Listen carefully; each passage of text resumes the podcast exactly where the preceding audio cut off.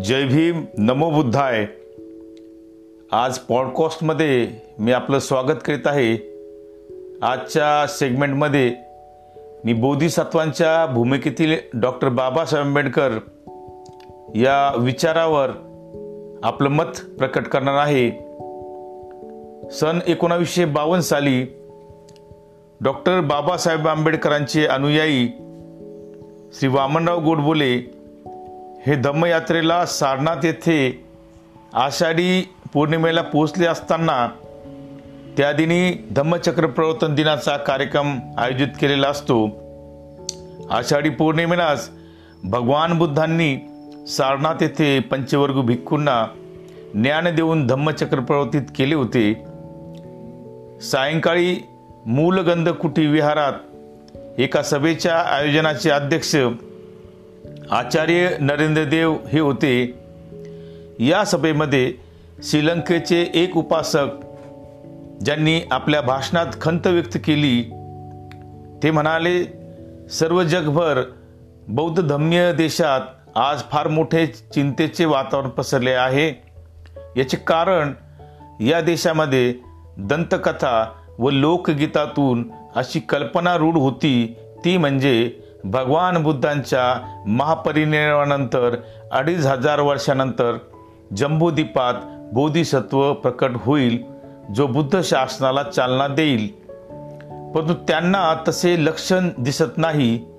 यावर सभेमध्ये उपस्थित असलेले वामनराव गोडबोले यांनी आपल्या संबोधनामध्ये स्पष्ट केले की जम्बूद्वीपात बोधिसत्व उत्पन्न झाला आहे परंतु तो योग्य वेळी जगापुढे प्रकट होईल. मी त्यांचाच अनुयायी आहे. तसेच या देशात त्यांचे लाखो अनुयायी आहेत. ते सर्वच बौद्ध धर्माची दीक्षा घेतील व तो बोधिसत्व अशा प्रकारे धम्मकार्यास चालना देईल. जे संभाषण थायलंडमध्ये प्रकाशित होणाऱ्या वर्ल्ड बुद्धिस्ट जर्नलमध्ये छापलेले आहे त्याची प्रतही उपलब्ध आहे. असे वामनराव गोडबोले यांनी आपल्या बोधिसत्व डॉक्टर बाबासाहेब आंबेडकरांच्या धम्मदीक्षेचा अविस्मरणीय इतिहास या पुस्तकात नमूद करून ठेवलेले आहे. डॉक्टर बाबासाहेब आंबेडकरांना बौद्ध धम्माची दीक्षा देणाऱ्या भिक्खू चंद्रमणी यांनी मुंबई येथे दिनांक तेवीस दहा एकोणावीसशे छप्पन रोजी म्हटले भगवान बुद्धांनी अध्ययनाने परमकष्ट घेऊन बुद्धत्व प्राप्त करून घेतले आहे. त्याचप्रमाणे डॉक्टर बाबासाहेब आंबेडकरांनी ज्ञान मिळवण्याचे परमकष्ट घेऊन बुद्धत्व प्राप्त करून घेतले आहे. दिनांक सत्तावीस दहा एकोणीसशे छप्पनच्या प्रबुद्ध भारताच्या अंकात बी सी कांबळे म्हणतात डॉक्टर बाबासाहेब आंबेडकर म्हणजे चालू युगाचे बुद्धच होय. धम्मदीक्षेच्या मुहूर्तावर कोलंबोचे भिक्खू अमाया सूर्या आपल्या संदेशात म्हणतात डॉक्टर आंबेडकरांच्या बौद्ध दीक्षेमुळे अखिल बौद्ध जनात बुद्ध शासनाचा दर्जा वाढेल व भारतात शासोक्त पायावर पुन्हा बुद्ध शासन प्रस्थापित होईल. पंडित राहुल सांस्कृत्यान म्हणतात डॉक्टर आंबेडकरां डॉक्टर आंबेडकरने भारत में बौद्ध धर्म का ऐसा स्तंभ गाड़ दिया है जिसे अब कोई हिला तक नहीं सकता। डॉक्टर आंबेडकरांच्या महापरिनिर्वाणानंतर बँकॉकमध्ये विश्व संमेलनामध्ये डॉक्टर बाबासाहेब आंबेडकरांच्या धम्माच्या पुनर्जीवनाच्या महान कार्याबद्दल सर्व देशांच्या प्रतिनिधींनी एकमताने त्यांना बोधिसत्व म्हणून सन्मानित केले होते. त्या संमेलनामध्ये परमपूज्य दलाई लामा देखील उपस्थित होते.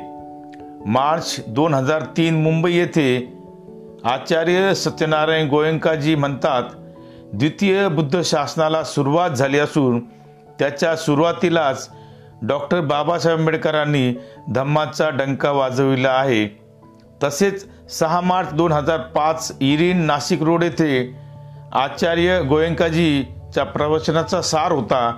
तो म्हणजे डॉक्टर बाबासाहेब आंबेडकर हे मैत्री बुद्ध होय. बोधिसत्व म्हणजे ज्ञानार्जन करून बुद्धाच्या स्थितीकडे वाटचाल करणारी व्यक्ती होय. डॉक्टर बाबासाहेब आंबेडकर हे बोधिसत्व होते. याबद्दल कोणासही शंकेस वाव नसावा. डॉक्टर आंबेडकरांच्या जन्मापासून ते महापरिनिर्वाणापर्यंत अशा काही विशिष्ट घटनांचे आपण अवलोकन करूया. ज्या उत्स्फूर्तही आहे आणि योगायोगाने देखील आहेत. यापैकी काही घटना वाचकांच्या माहितीकरता देत आहोत. त्या कुठल्याही निष्कर्षाच्या आधारीकरता आधारकरता मुळीच नाही. त्या केवळ त्यांचे तटस्थ विश्लेषण आपण करीत आहोत.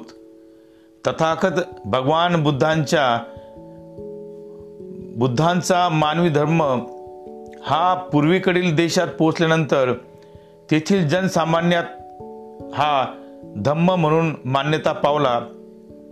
याच देशामध्ये अशी मान्यता रूढ होती की ती म्हणजे बुद्धाच्या धम्म धम्मानंतर महापरिणानंतर त्यांच्या जन्मभूमीतून तो धम्म नाहीसा होईल आणि त्यांच्या महापरिनिर्वाणाच्या अडीच हजार वर्षांनंतर पुन्हा धम्माचे पुनर्जीवन होईल. अशी ही पारंपरिक मान्यता कशी सत्यनिष्ठ ठरली यावर दृष्टिक्षेप टाकूया. सन दहा ते अठराव्या शतकापर्यंत भारतभूमीत भगवान बुद्ध धम्म आणि संघ या शब्दांची ओळखच ही भूमी विसरली होती. जरी एक समयी या भारतभूमीत जनसामान्यात बुद्धम शरणम गच्छामी धम्मम शरणम गच्छामी संगम शरणम गच्छामी ही करुणामय वाणी देशाच्या कानाकोपऱ्यातून उद्घोष करीत होती. परंतु दहाव्या शतकानंतर बुद्ध धम्म आणि संघ हे नाव उच्चारणेही वाणीला अवघड होऊन बसले होते. किंबहुना या शब्दाचा उच्चार देखील जीवावर बेतेल एवढा महाग झाला होता. बुद्ध धम्माच्या दृष्टीने अतिमहत्वपूर्ण स्थळामध्ये सोपाऱ्यात संशोधनार्थ पुरातत्व विशेषज्ञांनी उत्खनन केले. ते एकोणावीसशे शतकातच त्यात इंग्रजी अधिकारी कनिंगहम हा प्रामुख्याने होता. अठराशे ब्याऐंशी साली पंडित भगवनलाल इंद्राजी यांनी तेव्हाचे ठाण्याचे कलेक्टर म्युरलॅक यांच्या साह्याने सोपाराच्या स्तूपाचे उत्खनन केले. या उत्खननामध्ये तथाकथ भगवान बुद्धांच्या भिक्षापात्राचे लहान तुकडे आणि त्याला वाहिलेली सोन्याची फुले प्राप्त झाली. ऐतिहासिक काळापासून लोकांमध्ये असा विश्वास निर्माण झाला होता की तथागत तथागतांचे भिक्षापात्र पूर्वीच्या बुद्धापासून दुसऱ्या बुद्धाला मिळत गेले आणि त्याचप्रमाणे मागच्या बुद्धापासून गौतम बुद्धांना मिळाले. ज्यावेळेस मैत्री बुद्ध निर्माण होतील त्यावेळेस गौतम बुद्ध ते मैत्री बुद्धांना आदराने अर्पण करतील. याचा संदर्भ म्हणून चीनी प्रवासी फाय्यान इसवी सन चारशे दहाच्या सुमारास श्रीलंकेत असताना एका भारतीय भिक्खूने भगवान बुद्धांच्या भिक्षे सं भिक्षे पात्रासंबंधी दिलेले प्रवचन त्यांनी ऐकले होते. प्रवचनात त्या भिक्खूने सांगितले होते भगवान बुद्धांनी वैशालीचा निरोप घेताना महापरिनिर्वाणाच्या अगोदर त्यांचे भिक्षापात्र हे लिच्छवींना दिले होते. ते वैशाली येथे जतन करून ठेवण्यात आले आहे. ते सर्व प्रांतात फिरून मैत्रीय बोधिसत्व येण्याची वेळ आल्यावर ते पात्र चार भागात विभागले जाईल. मैत्री बुद्ध आल्यानंतर त्यांना बुद्ध आदराने अर्पण करतील. ही माहिती फाय्यांनी आपल्या प्रवास वर्णात लिहून ठेवली आहे. असे प्रसिद्ध इतिहास तज्ज्ञ माश मोरे आपल्या महाराष्ट्रातील बौद्ध धर्माचा इतिहासात या पुस्तकात नमूद करतात. यात योगायोगाची गोष्ट म्हणजे या भिक्षापात्राचा शोध लागल्यानंतर दहा वर्षाच्या आत बोधिसत्व डॉक्टर बाबासाहेब आंबेडकरांचा जन्म झाला. इसवी सन अठराशे ब्याऐंशी साली सोपाराच्या स्तूपात सापडलेल्या तथागतांच्या भिक्षापात्राचे अवशेष अजूनही मुंबईच्या प्रिन्स ऑफ वेल्स म्युझियममध्ये आहेत अशी माहिती श्री मोरे नमूद करतात. डॉक्टर बाबासाहेब आंबेडकरांच्या जन्मवर्षी अर्थात अठराशे एक्क्याण्णव साली भारतात बुद्ध धर्माचे पुनर्जीवनाच्या दृष्टीने सुरुवात झाली. श्रीलंकेचे अना अनागारिक धम्मपाल यांनी सन अठराशे एक्क्याण्णव साली भारतात येऊन धम्म प्रसाराचे रणशिंक फुंकले आणि बुद्धगया येथील महाबोधी विहार हिंदू साधूंच्या महंतांच्या ताब्यातून मुक्त व्हावे म्हणून संघर्ष सुरू केला. त्यांनी महाबोधी सोसायटीची स्थापना देखील केली. सारनाथ गया व इतर ठिकाणी भव्य विहारे उभारली. त्यांनीच श्रीलंका येथून महाबोधी वृक्षाची फांदी आणून गयेतील वज्रासनाजवळ लावली आहे असे देखील म्हटले जाते. त्याच पद्धतीने अठराशे एक्क्याण्णव साली ब्रह्मदेशातून महास्तवीर चंद्रमणी यांचे भारतात गया व कुशीनगर येथे आगमन झाले ज्यांनी डॉक्टर बाबासाहेब आंबेडकरांना चौदा ऑक्टोबर एकोणीसशे छप्पन्न साली नागपूर येथे धम्मदीक्षा दिली होती. हा प्रचंड योगायोगच म्हणावे लागेल. अठराशे एक्क्याण्णव साली भीमरावांचा मध्य प्रदेशात मध्य प्रदेशच्या मऊ येथे वडील रामजी मालूजी सकपाळांकडे जन्म झाला. त्यांची संत कबीरावर अफाट श्रद्धा होती. ज्या कबीराने ध्यान साधनेद्वारे भगवान बुद्धांच्या प्रज्ञावश प्रज्ञाशील करुणेचा रस चाखला होता ध्यान साधना या आत्मकेंद्रित विद्येचा उपयोग करून कबीराने मानवमुक्तीचे ज्ञान आत्मसात केले होते जे आपल्या दोह्यामधून जगाला त्यांनी सांगितले. याच दोह्यांचे पाठांतर रामजी मालोजी सकपाळांनी चिमुरड्या भीमरावकडून शिस्तेने करून घेतले. लहानपणीच हे बुद्ध अमृत पाजले.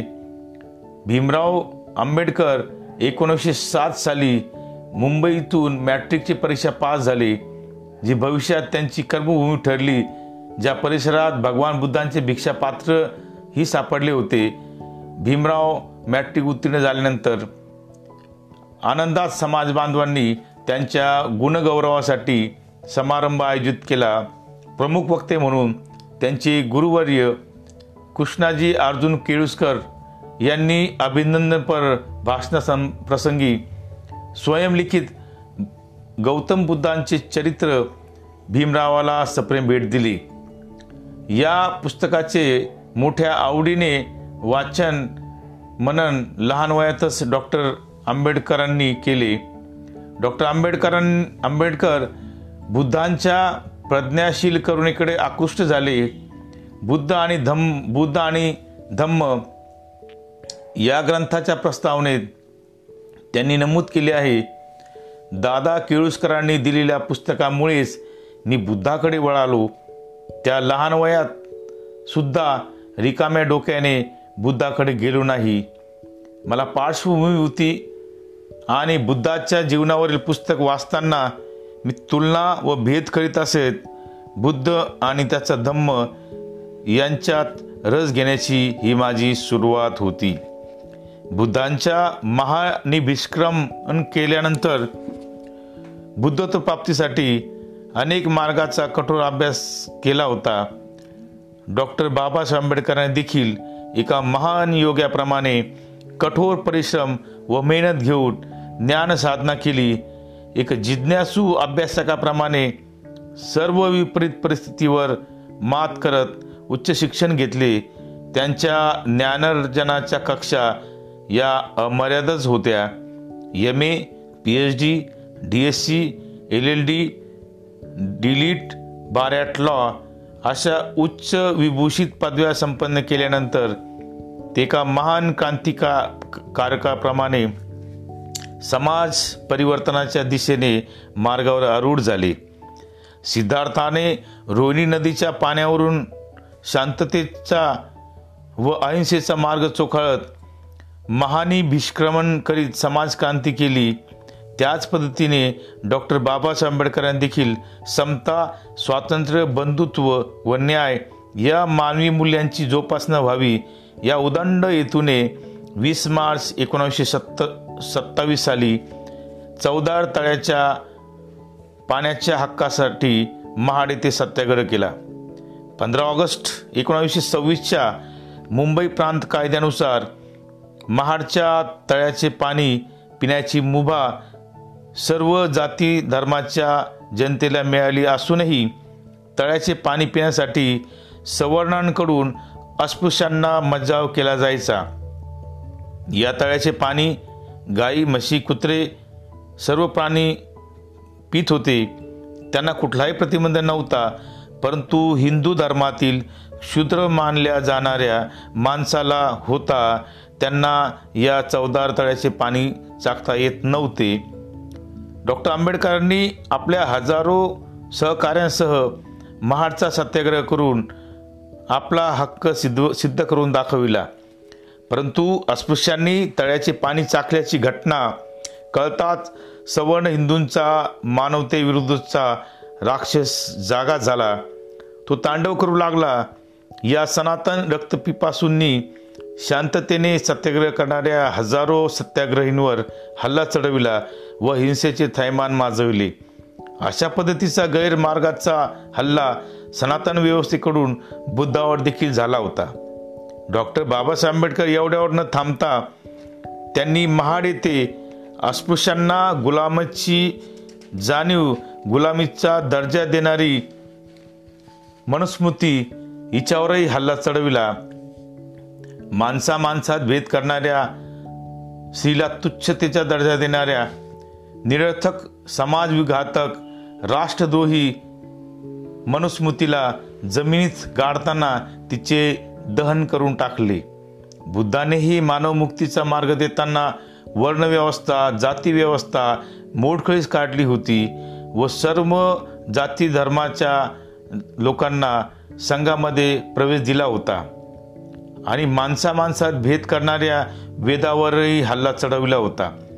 अस्पृश्य जनता हिंदू म्हणून धर्मात मान्य असून देखील या बहिष्कृत जनतेला हिंदू म्हणून घेता येईल अशा अधिकारांपासून वंचित ठेवण्यात हिंदू धर्मातील सवर्ण धर्म माळथंडांना हा हा अभिमान पिढ्याने पिढ्यापासून प्राप्त झाला होता. नाशिकच्या काळा मंदिरातही तीच परिस्थिती होती. म्हणून एकोणीसशे तीसला डॉक्टर बाबासाहेब आंबेडकरांनी येथे सत्याग्रह केला. सत्याग्रहामध्ये नाशिकच्या माते फिरूंना फिरूंनी अस्पृश्य जनतेला काळरामाचे दर्शन मिळू नये यासाठी काळरामाला मंदिरात कोंडून ठेवले. जणू काय महाकाव्य रामायणातील रामाला चौदा वर्षाचा वनवास कमी पडला होता. म्हणून कलियुगात हा कारावास वाढवण्यात आला होता का अशी शंका उपस्थित होती. सवर्ण महाभागांना अस्पृश्य जनतेला दर्शन तर घडू दिले नाही परंतु दर्शनालाभिषी अस्पृश्य जनतेवर अमानवी दगडफेक लाठी हल्ला करण्यात तसुभर मागे पुढे पाहिले नाही. ज्यात आंबेडकरांसह अनेक अस्पृश्य जनता जखमी झाली. रक्ताचा नवस दाखवून सुद्धा कारामाने दर्शन नाकारले याची कदाचित डॉक्टर बाबासाहेब आंबेडकरांसह लाखो अस्पृश्य जनतेला चीड निर्माण झाली होती. दोन्ही सत्याग्रहामध्ये सवर्णांतर्फे हिंसेचा वापर करण्यात आला परंतु देशात अहिंसेचे पुजारी म्हणून मिरविणाऱ्या एकाही राष्ट्रपुरुषाने याविषयी साधा निषेध देखील नोंदविला नाही याचा खेद देखील वाटतो. हिंदू धर्मातील समाजक्रांतीला नियतीची देखील मान्यता नव्हती. डॉक्टर बाबासाहेब आंबेडकरांच्या सत्याग्रहामुळे अस्पृश्यांना सत्याचा भास झाला. म्हणून डॉक्टर आंबेडकरांनी अस्पृश्यांच्या हक्काची मागणी थेट गोलमेज परिषदेमध्ये केली. त्या मागण्या यशस्वीरित्या सैद्धांतिकदृष्ट्या सिद्ध करीत ब्रिटिश सरकारकडून त्या मान्य करून घेतल्या. परंतु या देशाचे राष्ट्रपुरुष श्री मोहनदास करमचंद गांधी आणि सहकारी सवर्णांच्या अस्पृश्य विरोधी धोरणामुळे त्या न्याय मंजूर मागण्यांना देखील पुणे कराराच्या स्वरूपात मूठ माती द्यावी लागली. या सर्व बाबींचा वीट येऊन तेरा ऑक्टोबर एकोणीसशे पस्तीस साली येवला येथे डॉक्टर बाबासाहेब आंबेडकरांनी त्यांच्या सर्व सहकार्यांनी असामाजिक मानवताविरोधी असमान पाय असणाऱ्या सनातन हिंदू धर्माचा त्यागाची घोषणा केली. एकोणीसशे पस्तीस साली डॉक्टर बाबासाहेब आंबेडकरांनी पस्तीस नंतर देखील येथील दलित पीडित आणि शोषित वर्गाच्या राजकीय सामाजिक व संवैधानिक संघर्ष हा यशस्वीरित्या राबविला. भारतीय राज्यघटना निर्मितीची महत्त्वपूर्ण जबाबदारी पार पाडताना देशाच्या नागरिकाला सर्वोच्च स्थान देत संविधानाच्या उद्देशिकेमध्ये स्वातंत्र्य समता बंधुत्व व न्याय या मानवी मूल्यांची प्रस्तावना करीत राष्ट्राला अंगीकारण्यास भाग पाडले. ही मूल्ये डॉक्टर बाबासाहेब आंबेडकरांनी सम्राट अशोकाच्या कल्याणकारी प्रशासनातून घेतली ज्याने बुद्धाच्या धम्माला राजाश्रय देत भारत बौद्धमय केला होता. भारताच्या राष्ट्रध्वजामध्ये देखील सम्राट अशोकाचे चक्र समाविष्ट करण्यात डॉक्टर बाबासाहेब आंबेडकरांनी अग्रस्थानी भूमिका नोंदवली. त्याच पद्धतीने भारताचे राष्ट्रचिन्ह म्हणून नसलेली सारनाथ येथील तीन सिंहाच्या मुद्रेला देखील स्थान देण्यात आले ज्यामध्ये तथागत भगवान बुद्धांनी बुद्धांचे पंचवर्गीय भिक्खूंना मानवमुक्ती ज्ञान देऊन धम्मचक्र प्रवर्तन केले होते. कदाचित त्याची आठवण म्हणून पार्लमेंट हाऊसमध्ये देखील राष्ट्राध्यक्षांच्या आसनावर तथागतांचे सूत्र धम्मचक्र प्रवर्तनाय असे लिहिले गेले आहे. बुद्धाने महिलांना ही संघामध्ये बरोबरीचे स्थान दिले होते. त्याच पद्धतीने डॉक्टर बाबासाहेब आंबेडकरांनी येथील स्त्रियांच्या सन्मान न्याय हक्काकरता हिंदू कोड बिल संसदेत मांडले होते. डॉक्टर बाबासाहेब आंबेडकरांचा ध्यास व ओढा हा बुद्ध धम्माकडेच होता. दादर येथील त्यांचे हिंदू कॉलनीतील घराला त्यांनी राजगुरू हे नाव दिले होते. कारण बुद्ध काळात बिंबिसाराच्या राजगिरी राजगीरमध्ये सिद्धार्थाने बुद्ध प्राप्तीसाठी अथक परिश्रम घेतले होते. ग्रीक राजा मेनांडर याने बुद्ध धम्म स्वीकारल्यानंतर त्याचे नाव मिलिंद असे ठेवून घेतले होते. म्हणून पीपल्स एज्युकेशन सोसायटीच्या औरंगाबाद येथील कॉलेजला मिलिंद हे नाव देण्यात आले होते. तसेच मुंबईच्या महाविद्यालयाला सिद्धार्थ हे नाव दिले होते. डॉक्टर आंबेडकरांनी धम्मदीक्षा अगोदरच एकोणावीसशे चौवेचाळीस पंचेचाळीसलाच बुद्ध आणि त्याचा धम्म या मौलिक धम्मग्रंथाचे लिखाण सुरू केले होते. त्यांची भूमिका होती ती म्हणजे भविष्यकाळात भारतीय बौद्धांना मार्गदर्शन मार्गदर्शक धर्मग्रंथ मिळावा. त्यांनी धम्मप्रसारासाठी धम्मदीक्षे अगोदरच सुरुवात केल्याचे आढळते. एकोणावीसशे पन्नास साली जागतिक बुद्ध धम्म परिषद कॅन्डी श्रीलंका तिसरी जागतिक धम्म परिषद रंगून एकोणीसशे छप्पन चोपन्न येथे धम्मावर त्यांनी मार्गदर्शन केले होते. तसेच वैशाख पौर्णिमेला नाला सोपाऱ्यासह इतर स्थळी ते प्रवचनाला जात असत. डॉक्टर बाबासाहेब आंबेडकरांना मानवाविषयी तसेच प्राणीमात्राविषयी मैत्री आणि अपार करुणा होती. त्यांचे शरीर स्वस्थ नसताना देखील त्यांनी संविधानासह अनेक ग्रंथाचे अफाट लेखनही केले. दिनांक पाच दोन एकोणीसशे छप्पन्न साली तिसऱ्या धम्म संगीतीचे अध्यक्ष व सम्राट अशोकाचे गुरु ज्यांनी जगाच्या पाठीवर धम्मचक्र धम्मप्रचाराचे महान कार्य केले त्या महास्तवीर महामुगली तिपुस महामुघली तिपुत्त तिस्सच्या रक्षा भारत सरकारने लंडन येथून म्युझियममधून भारतात आणून साची येथील महाबोधी विहारात प्रतिष्ठापित केल्या.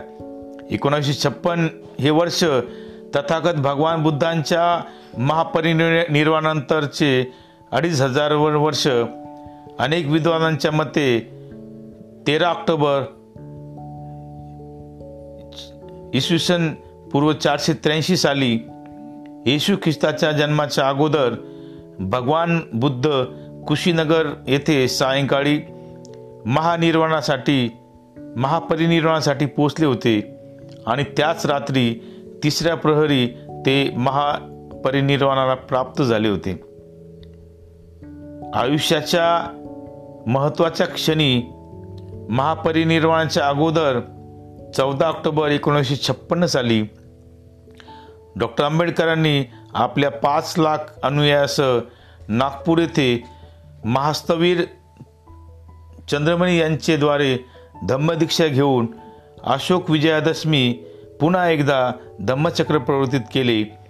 कलिंग युद्धानंतर ज्या दिवशी अशोकाने शस्त्र टाकून बुद्ध धम्म आणि संघाला शरण गेला युद्धाचे युद्ध विजयाचे स्वरूप त्याने धम्म विजयात केले. त्याच अशोक विजया दशमी दिनी नाग लोकांच्या भूमिकेत भूमीत डॉक्टर आंबेडकरांनी धम्मदीक्षा घेतली.